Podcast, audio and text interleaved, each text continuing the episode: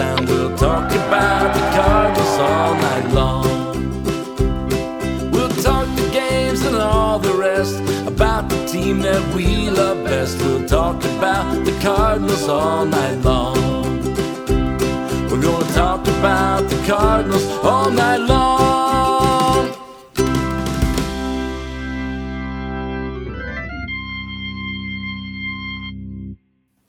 And welcome you to another edition of Meet Me at Musial. I'm your host, Daniel Shoptaw, C70 at bat at C70 on Twitter. With me, as always, Allen Medlock, Red Dirt, Redbird of A Medlock1 on Twitter. Uh, Cardinals, you know, every t- week we've been talking about how they get closer and closer to the playoffs. And now, well, as right as of right now, they're in the playoffs. Now, there's still two plus weeks left to go. We'll see if that stays. But, uh, Allen, I mean, one, it's been a, a combination of, of, teams not necessarily playing well if all the Cardinals are, are winning games. But like you were saying you know, to me earlier, this really feels like the best that we've seen this Cardinal team play for a long time. Yeah, it's. Uh, I, I think that's hands down. I mean, you you went through the early stages in the season where you looked where you felt pretty decent, and even before June, you were in first place at at, at a point of time. But but uh, there was I still think for the prolonged run, they're playing about the best they can right now, and it, it the door is being left open by other teams playing poorly. Um, not sure how good they are, but it's also one of those. I think that I think the the idea is you probably still don't want to play them at this point. You know, for all the ups and downs that we've had all year, which seems were have been much more downs, especially after Memorial Day. Yeah, um, it's fun to be in this spot. You know, and I think that just like you and I talked about, you spoke a little bit before the show that uh, there's a little bit of skepticism still just to see how prolonged this could be or you know when they could hit that uh, proverbial pump, uh, bump in the road here in the next two weeks. But you know they're playing meaningful baseball late in september and uh, that's what we had kind of asked. Yeah i mean it's came to be what? Probably well about the all-star break probably or even early august i think we expected that September was going to be a month that, well, they were done, especially when they couldn't, when the Brewers started to pull away, you know, because I don't think we ever, it took us a while, it took me a while uh, to really think about the wild card as an option because when the Brewer, when the Padres are up like five or six games on you, you don't expect to catch them, right? I mean, the Padres have been a good team or, and a team that, had done a lot for their team. They went and added even at the at the trade deadline. It didn't feel like a team that was just going to fall apart, but yet they have. And now they come into Busch really struggling on the pitching side of things. Um, you know, I think you know we were saying this earlier. You have to take two or three because you know Cardinals go into this one a half game ahead of the Padres, a game ahead of the Reds. Uh, the Reds are playing the Dodgers, so you might be able to gain some grain, ground, ground, ground up. I don't say it too fast.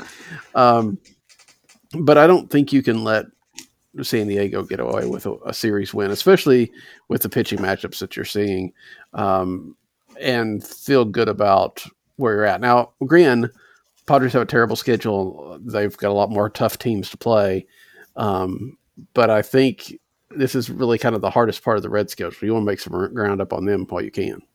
Yeah, yeah, without a doubt, you gotta you gotta capitalize on a weekend like this. It's just it's so funny that the the uh, schedule set in motion, you know, well over a year ago, mm-hmm. um, has the things fall into place like they do. It's amazing sometimes how it works. I mean, that's uh, you know to have San Diego coming in or St. Louis going out this late in the season you know, it, it's kind of it's crazy how it works and how uh, big some of these weekends are here right toward the end of the end of the year. Uh, it, it's pretty crazy. So, yeah, the uh, there.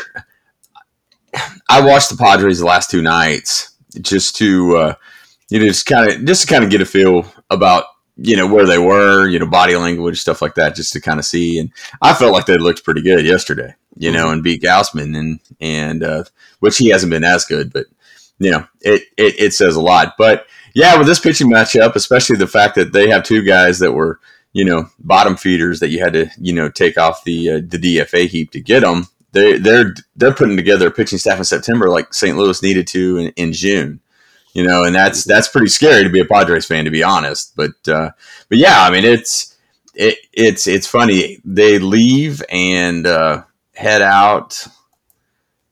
Where do they go? Where does San Diego go next? It's uh, I think they go. but They're playing the Giants again. yeah, they have the Giants and yeah, Giants and Braves, and then to LA. So I mean, it's going to be tough. I mean, and it, it, Atlanta's on this West Coast swing right now, and which is scheduling wise is just crazy you know, as they're trying to hold on. And and I don't know, it, it's it's pretty fun. Um, it, it's it's crazy how these things fall into place whenever the uh, these schedules were made so long ago. You know, yeah, and, uh, it, they're so important. It always seems to be that way, and it, it's kind of weird how you, how you mm-hmm. look at that. Which worries me. I looked at next year's uh, schedule, and this time next year they have to, the Cardinals have to take that West Coast swing. They have to play the Padres and the Dodgers. I knew that they were late. I, I, I looked at that. That's one of the first things I I looked toward. I was like, oh man, let's see where they have to go, and those are tough. Yeah, that's going to be a, a, kind of rough. You hope that they got that lead. Um, I mean, it, it's it's a situation we're still kind of kicking ourselves. I mean, if you have won even just you know we talk about those three games recently the the Cabrera game and then the two Reyes games uh, against the Pirates and the Brewers. Uh, you win one of those games, which I mean, but all three of those games were kind of in your hand, right? Uh, you win one of those games, you feel a lot better about this weekend. Uh, you're up a game and a half on the on the Padres, two games on the Reds. Um, you know, all three of those, you're starting to really think about. You know, this is getting real serious. Yeah. Um, you know, you talk about you know stabilizing somewhere in June and getting a couple wins there where they should have won. Um, a lot of ifs and ands, and I'm sure the Padres and, and the Reds have their own ifs and ands sure. too. Um, but it's this Cardinals team does feel like the best out of all the competitors right now. I mean, I was really impressed that they went through and just swept the Mets um, sure. in in Shea, uh, Citi Field. Yeah, um, a team that's very much alive. Yeah, you know? I mean the Mets are the Mets, and they have their own issues, and there's always something with them. But to not only go in there, but to at least by by the scores, pretty much, you know, I mean they put up a lot of runs, um, and I wouldn't say necessarily handily won those games because some of those runs came late, and we know how uh, intense that second game was. Um, but they they had good, fairly good pitching, um, and then they had really good offense at a place that's. I mean, it's not a homer heaven. I mean, it's better hitting probably than, than Busch is, but it's not necessarily just some launching pad or anything.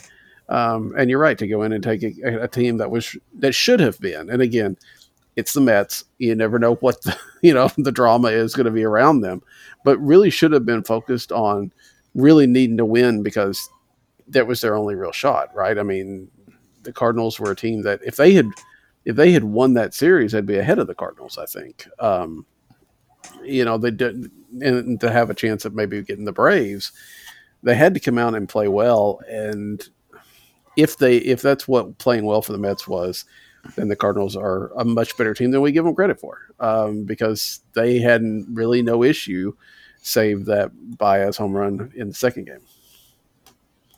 Yeah, yeah, and it's uh, that lineup. I mean, you could tell that there's some disappointment in the lineup all the way around in New York, but uh, it's mm-hmm. still one of those that scares me quite a bit. Yeah, you know, because Lindor can do whatever, and he was hit. He was really hitting coming into this series, and you know, Baez. I always feel like the familiarity and the fact that big moments are big for him that yeah. I was like, you know, I, I'm a slightly concerned about the series, but yeah, they suppressed a lot of that. And then to win the extra inning games are huge to me because I feel like on the road, you're there's an excuse not to win them. You know what I mean by that? I mean, it's it, that sounds terrible, but your back's against the wall so much. But, uh, but yeah, it was impressive. I mean, that's I think that's why we're talking with so much more belief than we did when they were when they were able to go in and get that done, especially for a team that that was right there, you know, knocking on the door as well. So yeah, let me get back to the scheduling real quick. Just yeah, yeah. yeah it's, no, it's kind of strange. I didn't realize this. So the top six teams, and I'm stopping at the Mets being five out. Um, uh, in the wild card chase, they all play each other this weekend. Hmm. You know, and that that's obviously set in set in motion well before you know the year even begins or last year Yeah. even begins. But in that way, it's just funny coincidentally how that stuff works. Yeah, I mean, I feel like on some of that scheduling, although not as much for next year, especially since they put the schedule out real early. I feel like they take into account a little bit of how a team played the last year. You know, like yeah, like they want to see. That's why the Cubs and the Cardinals are playing so late. You know, because that was a tight race last year. You know, or or two years ago, or whatever the case may be. Why the Cardinals will play the Brewers in the in the last little bit. You know, they want to try. They try to do stuff that they they kind of try to look at it, but you know, who saw the necessarily saw the Padres as a as a playoff, you know, as a wild card team, or uh, you know, the Reds even as a wild card team. How do you how do you get all that yeah, in one spot? Yeah, that's uh, it's baseball tends to tends to do that, and maybe it maybe it's a little bit more predictable than we think. Maybe they have better. Maybe the computers are figuring out the system Yeah. season before we know it. I don't It's true. Yeah, and you know, and in the excuse, I mean, it, in within the division that you can make that makes a lot of sense. Yeah. But it's funny that you know across the country how much it's lined Sure. up this weekend. Sure. I mean, I mean, You know, it's weird. I mean, Yeah. uh, you know, Reds and Dodgers. Would that have seemed like? Yeah. a- a- No, I mean, that wouldn't. Have, it wouldn't. Maybe the, you would, could have seen the Reds being a team that was needing needing some wins, but yeah, we expected the Dodgers to be a team that. I mean, I think most people would have thought the Dodgers would have been clinched by now, right? yeah, Um, or pretty close to it. Uh, it definitely wouldn't have been looking up at the.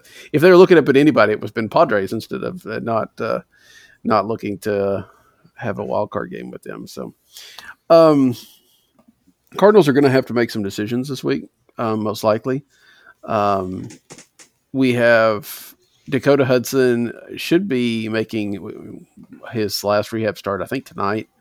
Um, probably be back next week, um, which will require somebody to come off the 40 man because um, he's on the 60 day deal, and somebody to come off the 28 man as it is right now. Now, the 40 man part's not a problem. Wade LeBlanc's probably going to go on the 60. Uh, they'll switch those guys, but I don't know who goes for LeBlanc and then or goes for uh, Hudson, and if Jack Flaherty is going to come back, which is still kind of up in the air, it seems like.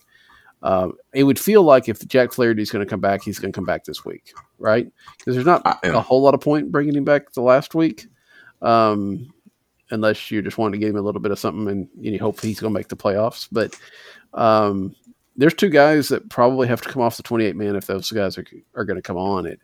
Where do you think they go here? Because I don't know that there's real obvious spots to, to do. you know, I was thinking about that this week, and you know, you run into those situations where, I mean, are where is Justin Miller? You know, in the in the fit, you know, long term, or is that one of the names that that we that uh, that gets drawn out of the hat? I, you know, for lack of a better term, Yep. the um, that would be the low hanging fruit essentially for me. Um, I don't know. I mean, how I'm not sure how important he is to the bullpen and how they plan to use Hudson. Um, seems like being being built up as a starter, though. It I think they're kind of they're looking toward a lot of short starts from here on out and multiple inning relief start relief stints, which I like. I mean, that's Yeah. because that's that's that's kind of how you win playoff games anyway, and it kind of eliminates needing more than one, you know, maybe three starters. Which brings me to a question we can get to later, but uh, but yeah, I, I really don't know. I'm not sure how they're going to do it. Um, I'm sure they will find an injury somewhere. That seems how they've been creative this year. Uh, uh, of one one season that you thought that they would lose so many guys to waivers and whatnot, does it surprise you that they haven't really done that at all? Yeah, I mean, they have not done much. They did. They put uh, Brandon Waddell on the on the on waivers, and he cleared um, a couple other guys this year, but they haven't had to do too much of that. And of course, they picked up a lot of guys from. Yeah, yeah, that. and it's yeah. Um, it just seems like anytime we think that uh, they're gonna, Oh, yeah. this is gonna be somebody that's uh, somebody. This one, this cut's gonna hurt them a little bit, and it Mhm. seems like you know player X has you know a long term injury. Yep. You know, it's it's been kind of strange. Yeah, they've been able. They've avoided a lot of the roster issues that we thought they were going to have. I know we had a show, I, and I wrote two like two posts. Hey, Mhm. he's going to have to, you know, they're going to Yeah. lose somebody. Well, then Carlos Martinez goes like on the sixty day DL, and you know that was when one of those times where KK got hurt, went on the DL, and then they could switch off, and it was like, oh well, you know, at worst, I think somebody, I think like some Junior Fernandez went to the minors or something like that. You know, it's like that turned out a lot easier than, than we thought. Yes, I mean, and ultimately during a, a large part of the season, we were just wanting something newsworthy. Yeah, You know, it was just that boring, and uh, you know that we never got it. Now, you know, we look at this. Um, I think you're right on Justin Miller, as much as you know he's he just hasn't done a lot because he hasn't necessarily been asked to do a lot. You know, I don't think he's been bad. He's just kind of there, and they don't use him all that often, and he's been hurt and all this kind of stuff. So I could see that being an easy one. Um, and you're right. You know, somebody else may may go on the the DL or something, but you know, there's a lot of talk about um, the the incident, the altercation, if you were. I didn't think it. Watching it on the, Oh, yeah. I didn't. I didn't think it was as big as maybe people were doing it, but I didn't see it live. Of Ponce de Leon and, and Yadier Molina in the game on Tuesday night. Now, you know when Ponce is walking what four bat, three or four batters in one inning, um, Yeah. having to be bailed out Pitcher. by Kodi Whitley. Yeah, Yeah. Um, I'm not surprised that Yadi had some words for him, and maybe, and maybe Ponce thought Yadi wasn't calling the right stuff. I don't know what the issue was. I don't know if it, but given the fact that Ponce de Leon has no options for next year, and the fact that he has struggled, I think is it's fair to say for most of this season. Uh, does this is that a cherry on top type of thing, or do you think the Cardinals kind of make sure not to let Ponce de Leon go so it's, it's looks like it's you know to make sure it doesn't look like a big controversy? Gosh, I don't. That's a good question. It and it was funny because the morning after there were um, there were a lot of a lot of the St. Louis radio personnel were saying that, that Ponce that he's he's a goner and it may not and it may be today, you know, type Mm. situation. I think that was with the hopes that Hudson may be up quickly, but that you know that one of the preface they said was Hudson will be back and it will be Ponce de Leon. I don't know. They don't walk away from guys that often, but Right. it's kind of gotten to the point to where I think that that's probably better for for both the team and the player at this point. Not necessarily um, anything about those altercations because they do happen. It just doesn't happen as much, you know, in front of the camera, you know. And I think that's where it's blown up. That situation was weird because Edmonds was on the oh, was on the telecast or broadcast that night, and he mentioned reading Yadi's lips about something along showing just showing him up. And I went back and I didn't see anything like that, but there was a. It was kind of weird that you could tell they weren't on the same page when he went to the mound at one point. and then Yeah. there was another situation. I guess it was earlier on that mound visit that Ponce turned and walked away from him, which I didn't see, Yeah, and I thought that was interesting. But yeah, I you wouldn't. I know the story's great, and I think the story may play into to uh, the final decision on that. But I'm not so certain that he's just fits in their plans at all anymore, especially with the fact that you have Kim, Reyes, and uh, potentially Hudson to come back to get those long innings that he's been kind of earmarked to pitch. I just don't think there's a fit in the immediate that. And, and, and I think that you have the excuse right now. So cherry on, on the top, that makes a lot of sense. But uh, you know, he didn't even come to mind whenever we were talking about it earlier. But that does seem like a move that would that would fit a little bit more because I think they have a little more confidence in Justin Miller than they do Ponce at this point. Yeah. The only thing I would say is Ponce is still pre-arbitration eligible. Um, I don't. I honestly don't see him part of the 2022 team. I do think, though, the Cardinals like to hold on to stuff as long as they can. Yeah, And I think the fact that he's pre-arb means he's going to get, assuming depending on CBA looks like, of course, it's that's everything. Um, he's going to get six hundred thousand dollars, even if they tender him a contract. And we have seen them I think. Well, they tendered John Gant a contract. Maybe I was thinking they would tender John Gant and then to release him in spring if it didn't work out. I could still see that being a situation with Ponce that they tender him a contract, bring him to spring, but if somebody beats him out, then he's gone. You know, I don't. Yeah. You know, Justin Miller's a free agent at the end of the year. They have no obligation, so Yeah. basically they'd just be getting rid of him three weeks, two weeks early. True. Um, so I, I believe in Justin Miller. I also think I don't know all things being equal, which they may not be. I don't know if the organization would want another piece in the Yadi runs the team narrative yeah. um, and getting rid of Ponce like that might have. Now, maybe not as much now because it didn't happen the day of or the day after, but it still would kind of feed into some of that. Um, and I mean, yeah, but you know, there's not a, there, there may not be another option because yeah. um, I mean, they they could demote Kodi Whitley, I guess, but I mean, he He's been pretty good. Yeah, Yeah, I agree. I mean, I feel like he's worked his way into some big spots. Yeah. Let me ask you this may be a stupid question because I, I know that Miller just came back. Mhm. What were the innings pitched for Miller and Ponce de Leon for, let's say, the last 30, 30 yeah, last 30 games? Uh, well, I can find that out if you'll talk a little bit more. Because uh, let me let me let me see if I. Well, my honestly, and this is dead air, and I apologize to the listeners, but it is my computer is kind of acting really slow now. We probably have 50 devices running on it right now. I would assume Wyatt didn't turn off anything in his room before he went to school, so that may be that may be part of it. You know, it's uh, why you know, would he- one of those type situations. So that? all right, hang on. Here we Yeah. go. The team, the teams uh, for the last thirty days. uh, Miller hadn't been back much in the last 30 days. I know that, so it may be irrelevant anyway. Uh, Justin Miller has pitched one inning in the last thirty days. Okay, then that okay that and makes Ponce has thrown nine. Um, you've also got, uh, you know, a lot of there's a lot of people low down and down low in that list. You know, Kodi Whitley's got eight and uh, eight and two thirds, but you're right, he was down for a bit, came back up. Andrew Miller also just recently four point two innings. Uh, Junior Fernandez is now on the DL. Brandon Dixon's been waived, and now he's in the minors. Um, no, Dixon's did Dixon get waived? Yeah, he did. Yeah, he got waived and he's in the minors.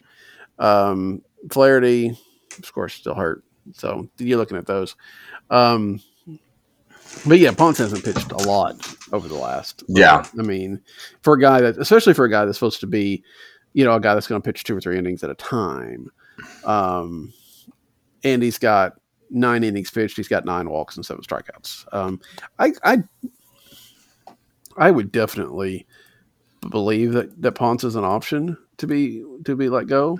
Um, and I think that when you look at this, I mean, it's either if if you if you have to clear two spots, which it looks like you're going to, assuming Flaherty comes back, you're going to have to do.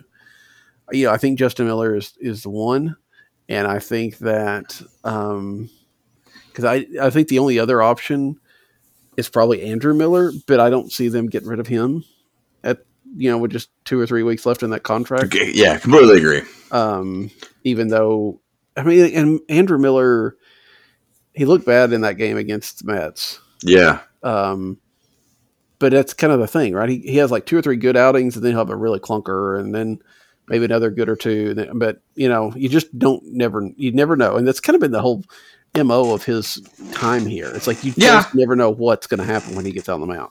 I know there's not a lot of people that want to hear about the intangibles on, on you know in conversations like this, Mhm. but I do wonder how much Miller means to the team on the outside of pitching. I get the feeling they lean on him quite a bit for leadership out there, you know, and it's that that that could be me just coming from the fact that I know that he's a a, uh, a big leader in the in the union as well, Right, You know, and we've we've talked about that on on the show, and that may be that may be uh, um, that may be a part of my opinion on that as well. You know, but I do wonder how much a is history and how and b how much he means to the team and things that we don't see. Yeah, I think that's fair, and I, I kind of had the same opinion because of the, of the I- leadership. And he's been around a while. Sure, I did think it was funny that when he got hit twice the other day, that that uh, that Conroy and and uh, Shildt went out and checked pretty quick. Yeah. So you I kind of wonder if this blister issue isn't something that may be a little more severe. Yeah, and it may be. I mean, we're looking at. I've looked at what he's pitched since the beginning of August, and he's pitched pretty regularly since then. Um, Mm-hmm. Nine thirty nine ERA, which again, reliever ERA is not a huge. You know, sometimes Yeah, One game, yeah, right? But it's unfortunately, yeah. Looking at his looking at the line though, he's given up. He's been charged with, and I don't know how many of these are you know runners that scored on somebody else or him. Probably a lot of them are him. He's been scored in one, two, three, four, five of his eight outings, nine outings. For nine, I got it, I guess. So, and one of those was three runs. One of those was two runs. Uh, yeah, no, one. I know that one there with Pittsburgh was one of those runs. Got it was an inherited runner coming in, but still, um, it's a little bit of a a little bit of a concern. But I I just I just don't see that you know. If, if it comes down to Andrew Miller versus Daniel Ponce de Leon, I, I think they probably get, just go ahead and cut Ponce de Leon. yeah, Um, yeah. But I also wonder if it's again kind of like what you're saying. Um, I wonder if it's all moot. Um, I wonder. I honestly wonder if Jack Flaherty's coming back. I, I, I if I was to put money on it, I would bet that he's not back this year. Sure. And you know what? There's, I don't think either of those answers are wrong.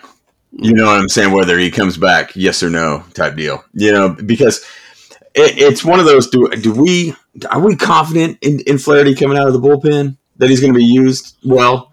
I don't know. I mean, because I think there's more knee jerk reaction to a bullpen type situation. Um, are we missing? I mean, or are we, overlooking the importance of 22 as well? We know the Cardinals don't, so you Right. may be onto something. You know that that could that could be the case, but I think also there always has to be that next big move coming in any baseball fan. You know, I, I'm guilty of that.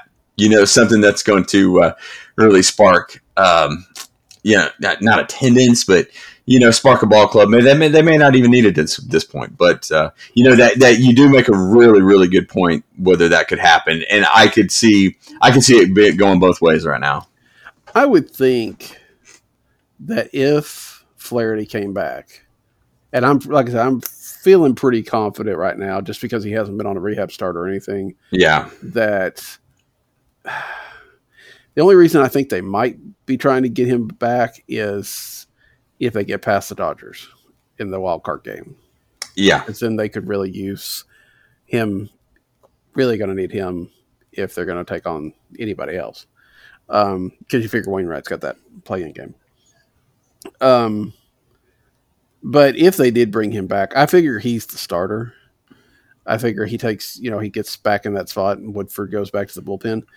Even if it's a, okay, you're going to start, but you're probably only going to go two innings, three innings, whatever. It's yeah, kind of the, it's kind of what we talked about in, um, in what in July, um, when it was like, why is Flaherty rehabbing in the minors? You know, bring him up, let him start a game here in the major leagues, let him go two innings, and the next time let him go three innings, and let him next time let him go five innings, you know, whatever it was yeah, and just go ahead and get it in the big leagues because they needed the pitching so badly. Um, they didn't do that, of course, um, and they probably probably were right not to do it. But still, it Yeah. feels like right now, you know, with the arms that you have in that bullpen, with the length that you have, it just doesn't, and, and the needs for good outings, it just doesn't make sense for him to try to rehab um, when you can let him. I mean, he's not been gone that long this time either. What it's been, what fifteen days maybe? Has it been? Has it been longer than that? Um, seems like it to be honest with you, but I may be wrong. no, you're probably not. Um, Let me see. I have it. I have a spreadsheet for roster moves here. Flaherty went on the IL. Looks like on the 13th, so it's been about a month now. Okay, So yeah, um, so it's been a little bit long. Yeah, eight thirteen. So it's just a little bit over a month. So yeah, that's a little bit longer than I thought, but I still think I would probably go with letting him shake off the rust in the majors, with the idea that you know he can go one inning or two innings, but you've got guys like Hudson ready to go behind it. And there's been a lot of talk on about piggybacking those two. Um, as they come back. You know, letting letting those two guys take over six innings uh, and then turn over the bullpen. And I think that's I'd I'd rather see that than them try to just get him a little bit some work in the minor leagues. But I feel like that's what they'll do. If he he either will not pitch or he'll pitch in the big leagues in a you know kind of a rehab type of thing that way. Yeah. But but yeah, that that makes a lot of sense to me.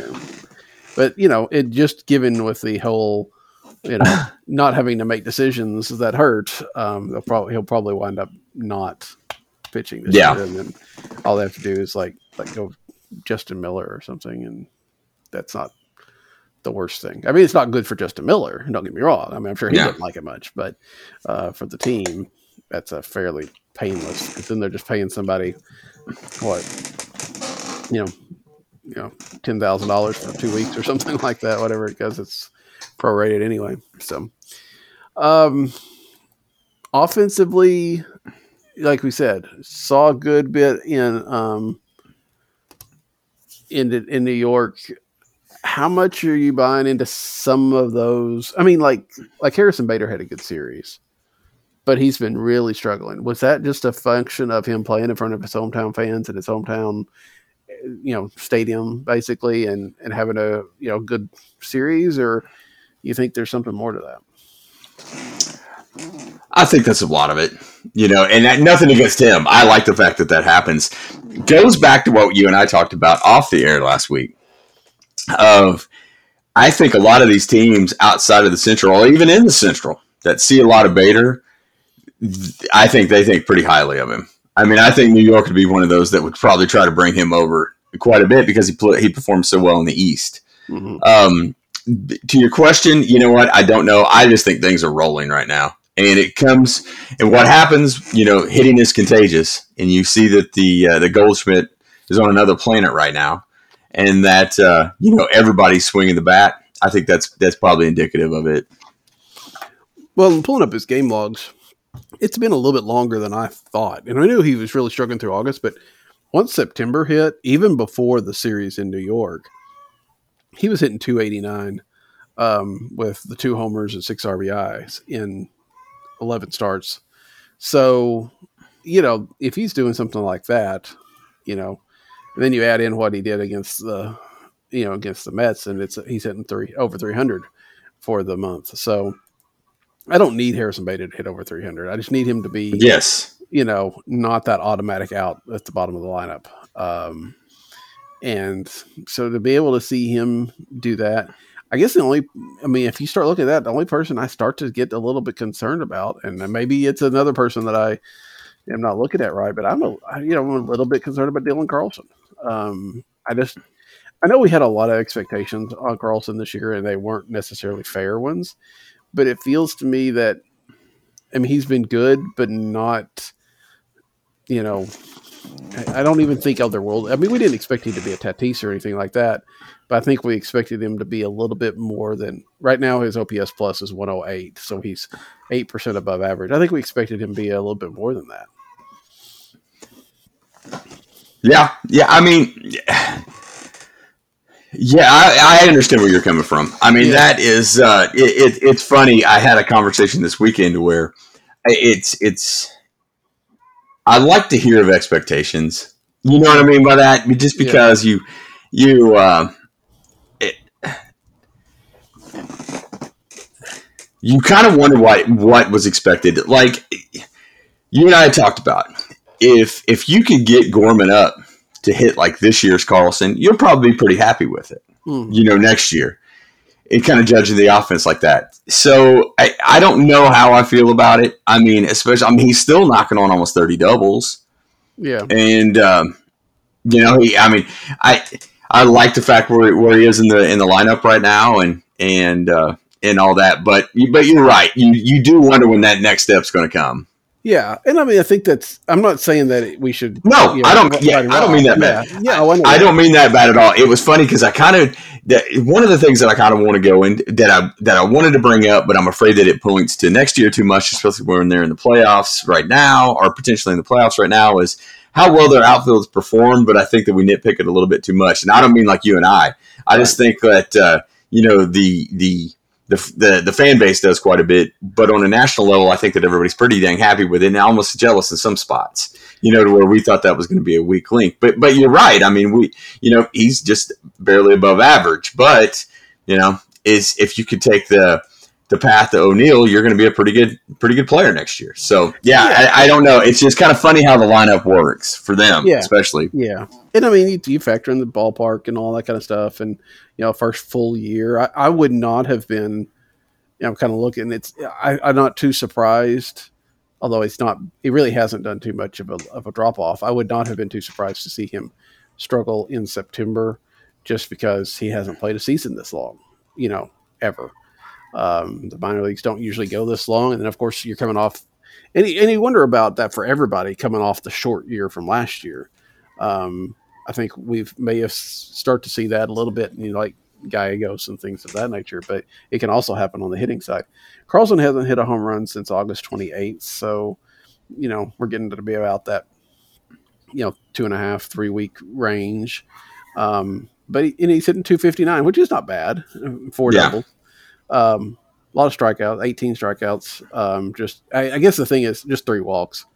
Um, and again, it- it's not it's it's not that I I don't I don't I, um, just it's just, I don't know even how what I'm trying to say. Goodness, um, I think it's more the fact that when he comes to the plate, I'm not necessarily terribly confident that he's going to. I don't feel like I'm as confident as I should be that he's going to get come through. You know what I'm saying? Um, you know, if Harrison Bader comes to play and you're not confident, okay, because you know he's had a lot of troubles over the past. Um, you feel like you should expect a little bit more from Carlson, but again, first full year, and Yeah. it's, it is probably you know that's the way this goes. You're right. I mean, he's going to he's very likely to take that step next year, and and if that's the case, if he takes that step, and if O'Neill can continue to have his the gains that he's had this year, and you get some, I mean, yeah, next year's outfield could be outstanding. Um, Yeah. Eh, So- You, you know what's really funny too is all the all the all the defensive numbers and everything are really starting to show how good they are. mhm. If Carlson was in right field all year, you could probably have three guys in the top three of the NL Gold Glove. yeah, Their outfield has been that good. I Yeah. mean, and, and Carlson has a cannon. I mean, he he he's going to be one of those that's going to eliminate running game. So I think that he's a really good player. Um, and now it's also he fits the profile that I really like of the Mhm. the switch hitter and whatnot. But you do kind of wonder what the potential is on him. You know, is he going to be a thirty homer, twenty or thirty double, twenty homer guy every year? I, I could see that. You know, but I don't, I also you know are, are we going to have the are we going to have the issues next year of the it's going to be Carlson Edman leading off type situation, you know? But uh, I think that's a good argument to have, really, and it's easy to say that right now when they're actually playing well. yeah, yeah. I mean, it's a, it's a situation that looks fine when they're doing well, and a situation that we, you know, really pick out when when they're struggling. Um, Yeah, but yeah, I think it, you're right. I mean, the outfield is not the big issue with this team. Doesn't mean that they can't. And I guess that's kind of the problem too, as you look at next year. And, and you know, we've talked a little bit about what they, you know, where do they, how do they get better? You know, could you get better in your outfield? Maybe, but I think it would be tough. But then Yeah. again, you know, you need to bring in somebody that can play at least somewhat at that level, maybe as a backup, right? I mean, um, and that becomes difficult because those kind of guys want to start, and so you know, and that might boil down, although not as much, I don't think, to that idea that we've had a lot of times where the Cardinals have a lot of really, you know, have good players, but you know, it, so it's hard to upgrade from them, but they're also not great players, so they're they have those troubles. Um, and I think I think that's just something interesting to look at in this offseason. So let me look. Well, while we're on that, and I don't, Yeah. and sorry to cut you off, but No, go ahead. are we looking at their starting nine right now for next year? I think it's a possibility. I agree. Um, I agree with that. I don't. I would if I was gonna. I would say 60-40 no, because I do think there is a lot of money coming off the books. You, Um, that? Yes. Go ahead. Go ahead. I, I think I know where you're going with this, but and I mean, some of it's you know, some of it's going to arbitration. Some of it maybe try to lock up Flaherty. Some of it maybe to get some pitching. But I think they have to do something. And if they're going to do something, it feels like it's in the middle infield because I don't see Yeah. another spot. Um, but I do feel like they have to do something to kind of upgrade the offense to at least be a little bit more consistent. Yeah. You know, I don't know if that's a Correa, a Correa, or a Seager, or a Story, or not. But I'm I'm a little hesitant. I love Edmundo Sosa and what he's doing. I'm just a little hesitant to to anoint him the starter, especially with such good of uh, free agent shortstops out there. Yeah, I I do just what I from seeing what what's going on right now. I agree with you. It's there's potentially some money to spend, and they may like that may try to keep it in house, and it just kind of aligns with. It's kind of funny that they need middle infield offensive production right now because I think that you've probably I think you're probably going to see a trade DeJong, unfortunately. You know, for some, just to change the scenery. You know, just to see see how that goes because, and that's also going to help your roster as well. Um, you potentially have guys that can help you that you could sign, and you could have them on just about every level of contract. You know, you're going to have your two that are going to be expensive in your Correa and your Seager. You're going to have the story. Uh, you're going to have Trevor Story, who's going to be out there. Who that it, that makes a lot of sense to bring him in because he could be a notch cheaper. Probably not the player that the other two are, just due to the age factor, and um, and that also helps on the on the Arenado front. You have an interesting thought that could turn a lot of stomachs. Is one, I think, I think there may be some mended fences at this, so I don't even think it's going to be going to be uh, an option. But ha- Javi Baez builds off a crowd. You could tell, you know, he fit in perfectly in Chicago. I think that he's either going to sign in back in New York or go to Chicago in the offseason. Is there any interest in him in St. Louis? I know that that profile is one that, that you're like, ah, it's kind of an all or nothing, all or nothing on the defensive and offensive side. But is he a guy that could feed off the St. Louis crowd? Assuming that the crowd comes back to standards that we're used to. Um, which I know that the attendance isn't as bad as we continue to make it, but it's still No, and and that's the case everywhere. I mean, that's Yeah, that's yeah. assuming that, that everybody's going to come back in numbers Right. anyway. Um, I don't know. I think. I mean, it, it looks like when you see him out there that like Yadier Molina gets along well with Baez.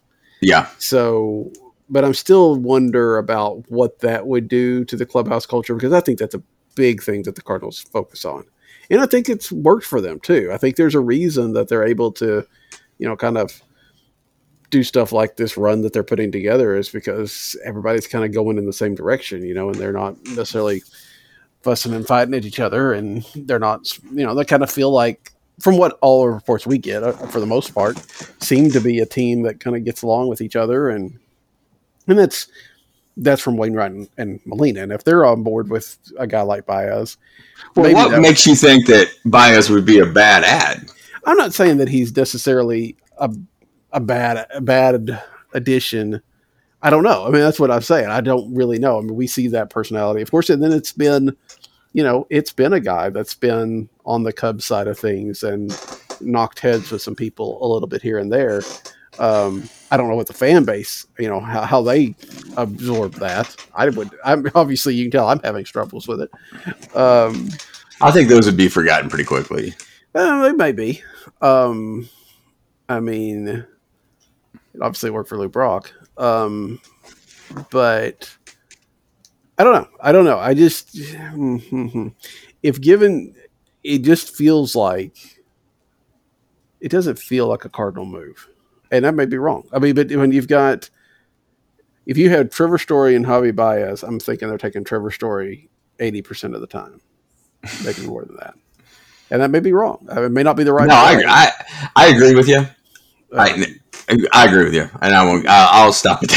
that's fine. I mean, um, yeah, but and I do think, I mean, as much as I appreciate, I, I think this may be a big off season for that clubhouse culture because if you're signing somebody long term, they're going to be there after Molina and Wainwright leave. Um, and how that is shaped after those guys leave is going to be really interesting, right? Because we haven't seen that. I mean, Chris Carpenter was there before Wainwright stepped up, but that's, I mean, different type of leadership, but a lot of the same type of thing.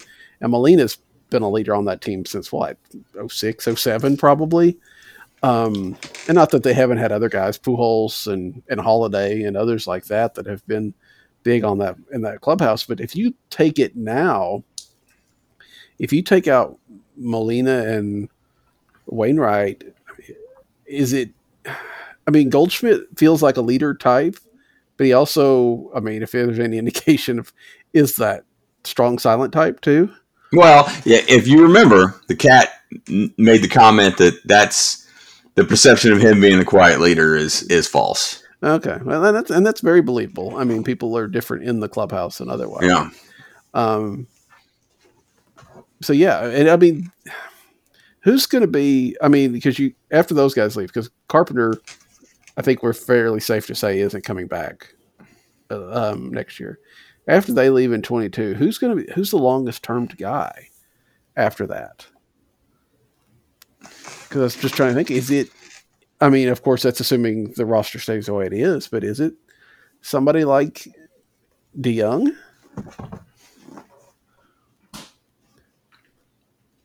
I don't know. Yeah, I mean that would be the longevity part of it. No, and that's uh, of course that's you know you're adding another year plus to that, you know, but still that's an interesting change from a guy that's you know been in the organization. You know, DeJong of course grew up, came up through the organization, so he's been in the organization probably closer to ten years by that point. But to to to go from a Molina Wainwright dominated clubhouse to guys that don't necessarily have the same kind of roots.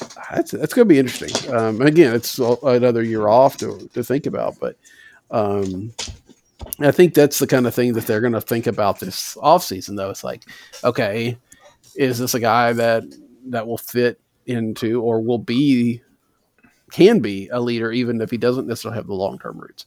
Maybe Baez is that guy. I don't know. I, you know, I think we do kind of paint these guys with, with brushes because they're playing on the other team or doing things that you know aggravate us, especially because they're playing on the other team. You know, I'm sure Baez would be like you said. He, we would have loved some of the stuff that he would have done if he was in St. Louis, but since he was in Chicago, it was like you know, nauseating. Yeah, yeah. you feel the same about Rizzo.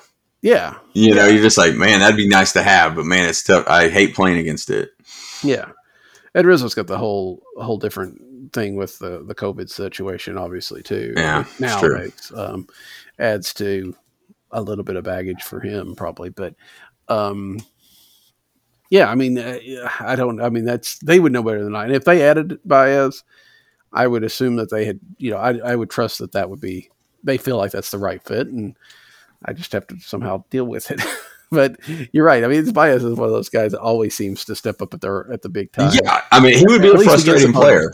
Yeah, yeah, he he would be frustrating. There's no doubt about it. But I do wonder um, just how much he would feed off a crowd. I mean, he's shown that. I mean, that's why his season last year was so terrible. You know, it's it's you know, it's pretty crazy. Yeah, I do think that the the strike, some of the other the strikeout rates and things like that would probably lend the team not to chase after him. Yeah. Um, yeah. I like I said, I fully believe that he either goes back to Chicago or stays in New York. That's yeah. the I mean, that's how I feel it would be. I just uh it, it's funny. I, I just had thought about that. I was at the, for the longest time I thought there's just no way that they would be willing to do that. But then I thought, you know, are we are we overselling the fact that they wouldn't want to do something like that? I, I mean, I don't know. I mean, if they're going to play in the market, I think it's going to be the bottom half over the top half. Probably. But I also feel like the Cardinals are good about not ruling out anybody at the right price, at the right organization. You know, I mean, as much as they factor in culture and, and things of that nature as well, I mean, if I could get a guy that didn't miss, I mean, they brought in AJ Pierzynski, you know, yeah, and and everybody thought that was a terrible culture cl- clubhouse culture move, and it didn't turn out to be. Um, but I think they, I think they check in on just about everybody, and you know, at varying le- levels of interest, it may be one of those things that, okay, we're going to stay, you know, we're going to talk to Baez's agent, but you know it's going to have to get really low for us to to play in that. Um, I think you're probably right. I think that you know, like we say, you know, according to roster resource over here, they have an estimated payroll of 2021 was at 169 million right now, not counting arbitration guys, um, and not counting whatever whatever uh, Adam Wainwright. Wainwright yeah.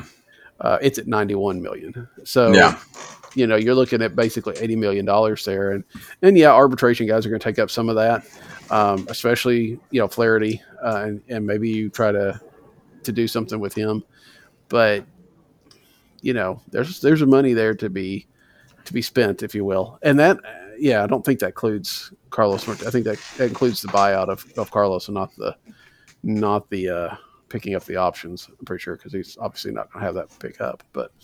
Um, I just I think there's there's some needs, um, but I think that the Cardinals have been pretty. Uh, as somebody as I was reading, uh, maybe it was at Viva El Birdos this week. You know, the Cardinals have been pretty good about spending to their limits. You know, um, yeah. If they want a 170 million dollar payroll, you know they'll spend 170 million. In some years that's five million, and some this year it's you know maybe 40 or 50 million.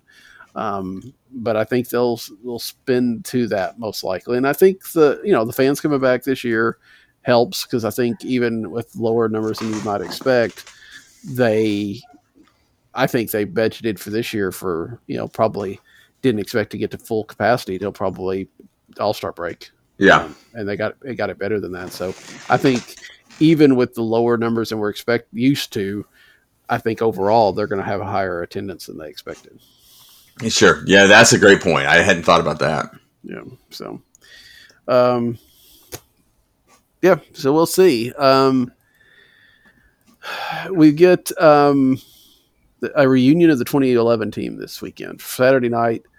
Um, all those guys come back: David Freese, Jon Jay, except for the guys that you know Albert Pujols is playing still, and then then of course Yadier Molina and Adam Wainwright will be uh, on the ma- on the mound and then behind the plate.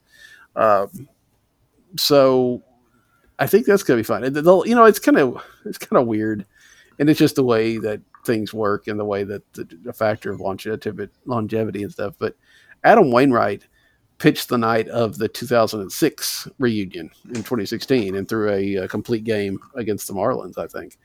Um, you know, here he is five years later getting to do the same thing for the 2011 team and, and hopefully with the same results. Um, is it, are there, are there guys that we've kind of forgotten about that you're kind of interested in seeing when the when they get there because you know they're going to be doing interviews and stuff during the game. Um, you know, and, and, I know we've got the big guys that Freese and such like that. But is there any like lesser name that you might be interested to see what he looks like nowadays or what he's doing? Well, you know, there's always the Allen Craig issue. Mm-hmm. I'd like to, uh, you know, to see because I had kind of forgotten about him as somebody.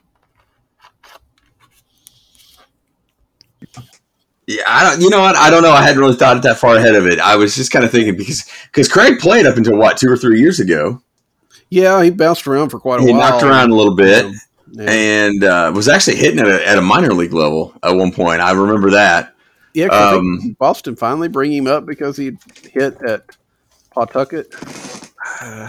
yeah, I can't remember. See, I'll look him up real quick. See, he stopped playing in his last major league outing was in 2015 with Boston. Yeah, I guess he just. Yeah, so I think he must have been after he went to Boston. I think he would play. He played in the minor leagues for. Uh, yep, uh, for some reason, El Paso, El Paso sticks out. Like, so I know it was one of the uh, yep. West Coast team, and I couldn't remember what affiliate yeah, was. He went to the Padres. Okay, that would make sense. And yeah, he hit uh, he hit 293 that year um, with 13 homers. I don't know if that was a factor of the of the ballpark or not, but yeah, he, he, you know, he you know we said he bounced around. He really didn't. Um, he stayed in St. Louis until he got traded to Boston for in the Lackey trade, and he spent a lot of time in you know Boston's minor league system, mainly Pawtucket. Uh, and then he had that last year where he played, and that was 2018 that he played in El Paso yeah. uh, for the Padres, and that's it. And I guess he didn't get that call up that year and figured it wasn't going to happen, and and retired. But I've always I've always loved Craig for what he did on the field. Mm-hmm. Um, you know, he's just one of those wasn't a perfect fit anywhere, but he was a perfect fit in the lineup. If you know what I mean, you know, yep. defensively. Uh, there's another reason I really like Allen Craig too.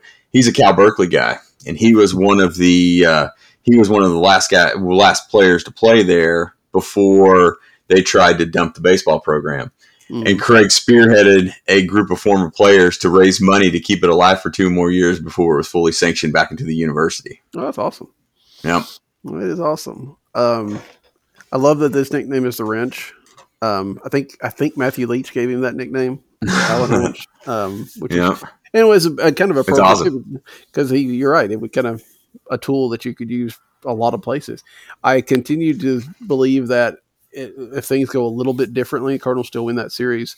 Uh, he might have been the MVP of the 2011 World Series um, if it wasn't for David Craig's heroics, because it seemed like you know, especially those early games, even though he was just coming off the bench, he got some big hits. Uh, he even Yeah. got that home run in Game Six. that Game set. up. Yeah. So, um, I think if it wasn't for, I mean, you couldn't not give it to David Freese, and did Yeah. probably so. But um, I think Allen Craig had a pretty good case, much like Scott Rolen. Well, Scott Rolen should have gotten MVP in 2006. I feel like over David Eckstein, but um, I think Eckstein's story. Prisoner of the moment, you know, type situation. You're right. You're right. So, um, yeah, I don't know who else is coming from that 2011 team. Um, I know that Ryan Theriot was interviewed in um, Benjamin Hochman's book. I would expect that that he probably is there. Um, and the fact that he he can go there this year and then go to San Francisco next year for their 10 year yeah. uh, celebration. Um, you know, I'm trying. I it would be awesome. I doubt it happens, but it'd be kind of neat if if Edwin Jackson and Octavio Dotel showed up. Um, although, wait, is Edwin Jackson still pitching? Jackson pitched in the U.S. Olympics That's right. for the U.S. Olympic team. Um, so I mean, but he's not actually under contract with anybody. No, no, no, no. Yeah, he wasn't a 40 man guy, of course. So Okay, I just just checking because I mean, he was he's pitched for everybody. Yeah, well, and he pitched in in 2019. He pitched for the Tigers. Um, not necessarily well, but um, but he's been around for yeah. Let's see, played for the and and no place did he play for any longer than three years. Uh, the Rays, the Dodgers, and the Cubs got him for three years. Nationals, Detroit, and the White Sox for two, and then Arizona, Atlanta, St. Louis, Oakland, the Padres, Baltimore, Miami, and Toronto for a year. And Toronto didn't even have him for a full year, but um, still remember they traded him. What the White Sox? The White Sox traded him to Toronto, and then he came to St. Louis, and he went back to Toronto later on and actually played. For. So Yeah. um, yeah, it's kind of a, he had a a very interesting career. So it'll be interesting to see those guys coming our back around. Um, and if you haven't read Hochman's book, you probably should. Um, I actually took me a while. I, I read it bits and chunks, but I finished it not too long ago, and it was a pretty good story. I know you bought it. Have you had a chance to? I have not had a chance to read it. Yeah. Yeah. Um, yeah, it's pretty good. Uh, pretty good. Pretty good. Some some good stories of not only from the players, but from other people. You know, from people in the area, or famous or not, that uh, that are remembering that team. So, um, yeah, give it a give it a look if you haven't already. Al, is there anything else? We've got uh, you know about an hour now, and I think it's just for me, it's just we just got to see what this weekend. This is you know uh, every game's big now, but these games this weekend I think are even more so. Yeah. So is the are these games big for the crowd that doesn't want them to make the playoffs? I I wonder. I mean, yeah, obviously, I guess that's that's the case. I wonder. I mean, it feels like yeah. that the those uh, those folks are a little bit uh, quieter now, or a little bit less focused on that. I mean, I think been it's some. I turned fa- turned coat a little bit. I've noticed a little about face. I won't call out anybody, but uh, you know, I think that I mean, one, I get I get the idea that you don't you, you want them out of the you know if they don't play the playoffs, big changes will happen. One, I'm not sure I buy that, you know, but two, I you know, but I also think that that's some sort of a coping mechanism at times too. Of I'm not gonna you know buy into this team. I'm gonna say, oh, I don't want them to win it, but you know, as soon as they actually make this run, then it's like I can I can believe again, and we'll, Yeah. we'll go with that. Um, you know, you and I've talked about this a little bit, but it by now there's really no difference in how the I don't think there's any difference in how the front office approaches this offseason if they make the playoffs, if they don't, especially. Yeah. No, I agree with you. I mean, it's we. I think you could see the development in the outfield. I could see you could point at the Carpenter fall off and the DeJong fall off to see that the Cardinals don't necessarily make knee jerk reactions on a full season, much less on a few months. Um, you know, that's I understand it can be frustrating, but if not making the playoffs is not going to make them go sign Corey Seager. If he's Right. available and this works, it could probably happen. But it's not going to whether you know that's been in the works two years ago. Yeah, I- agree. I mean, they have a long term plan and it adjusts. But I think the reason they have been so successful for the past 20 years um, is the fact that they don't wildly compensate every year. You know, Yeah. um, they don't go out and just spend like crazy because, you know, they were 65 and, you know, whatever and then you know go well but then you know that didn't work and so they do something else and do something else you know they've been pretty focused on their minor league team and i feel like they've made it a, a shift now maybe even to because you know you think about it almost have to go out and buy pitching this offseason just because there's not a whole lot of it coming up which Yeah. is weird um, but they've got hitters that are coming up so you know maybe they trade for it or something of that nature Sure. um, but yeah, that's they're not. They're definitely not going to change their whole off season and clean house because they missed the playoffs by one game. That just that's not. I- they're gonna do. No, you could point to 20 examples of the last 20 seasons probably that that this is true. And the Padres coming into town are the perfect example. Mhm. You don't always want to win the offseason. Right. You know, that's sometimes that's a curse and sometimes things just don't work out the way that you want them to. And that's uh, I think that that gets overlooked quite a bit. Mo brings that up more than any other general manager I've noticed. Um, But uh, you know, it's true. I mean, it's been proven. I mean, that's very rarely are the teams that go out and do everything do they win. Yeah. Yeah. I think that. Uh, oh, I see Kyle Lohse is coming up. So um, coming to the the reunion Nice. should be fun. He gets Um, overlooked. Yeah. He gets overlooked on that team. Yeah, it's gonna be a little bit weird to have a reunion like this without Tony La Russa, but he'll be uh, a little busy as well. Um, yeah, I, I just, you know, this is this is what they're gonna do, and and, and again, you're right. Winning the off season is is nice and fun because we don't have anything to talk about at that time, and it gives us shiny new toys. But um, on the whole, it uh, isn't isn't really worth it. Yeah.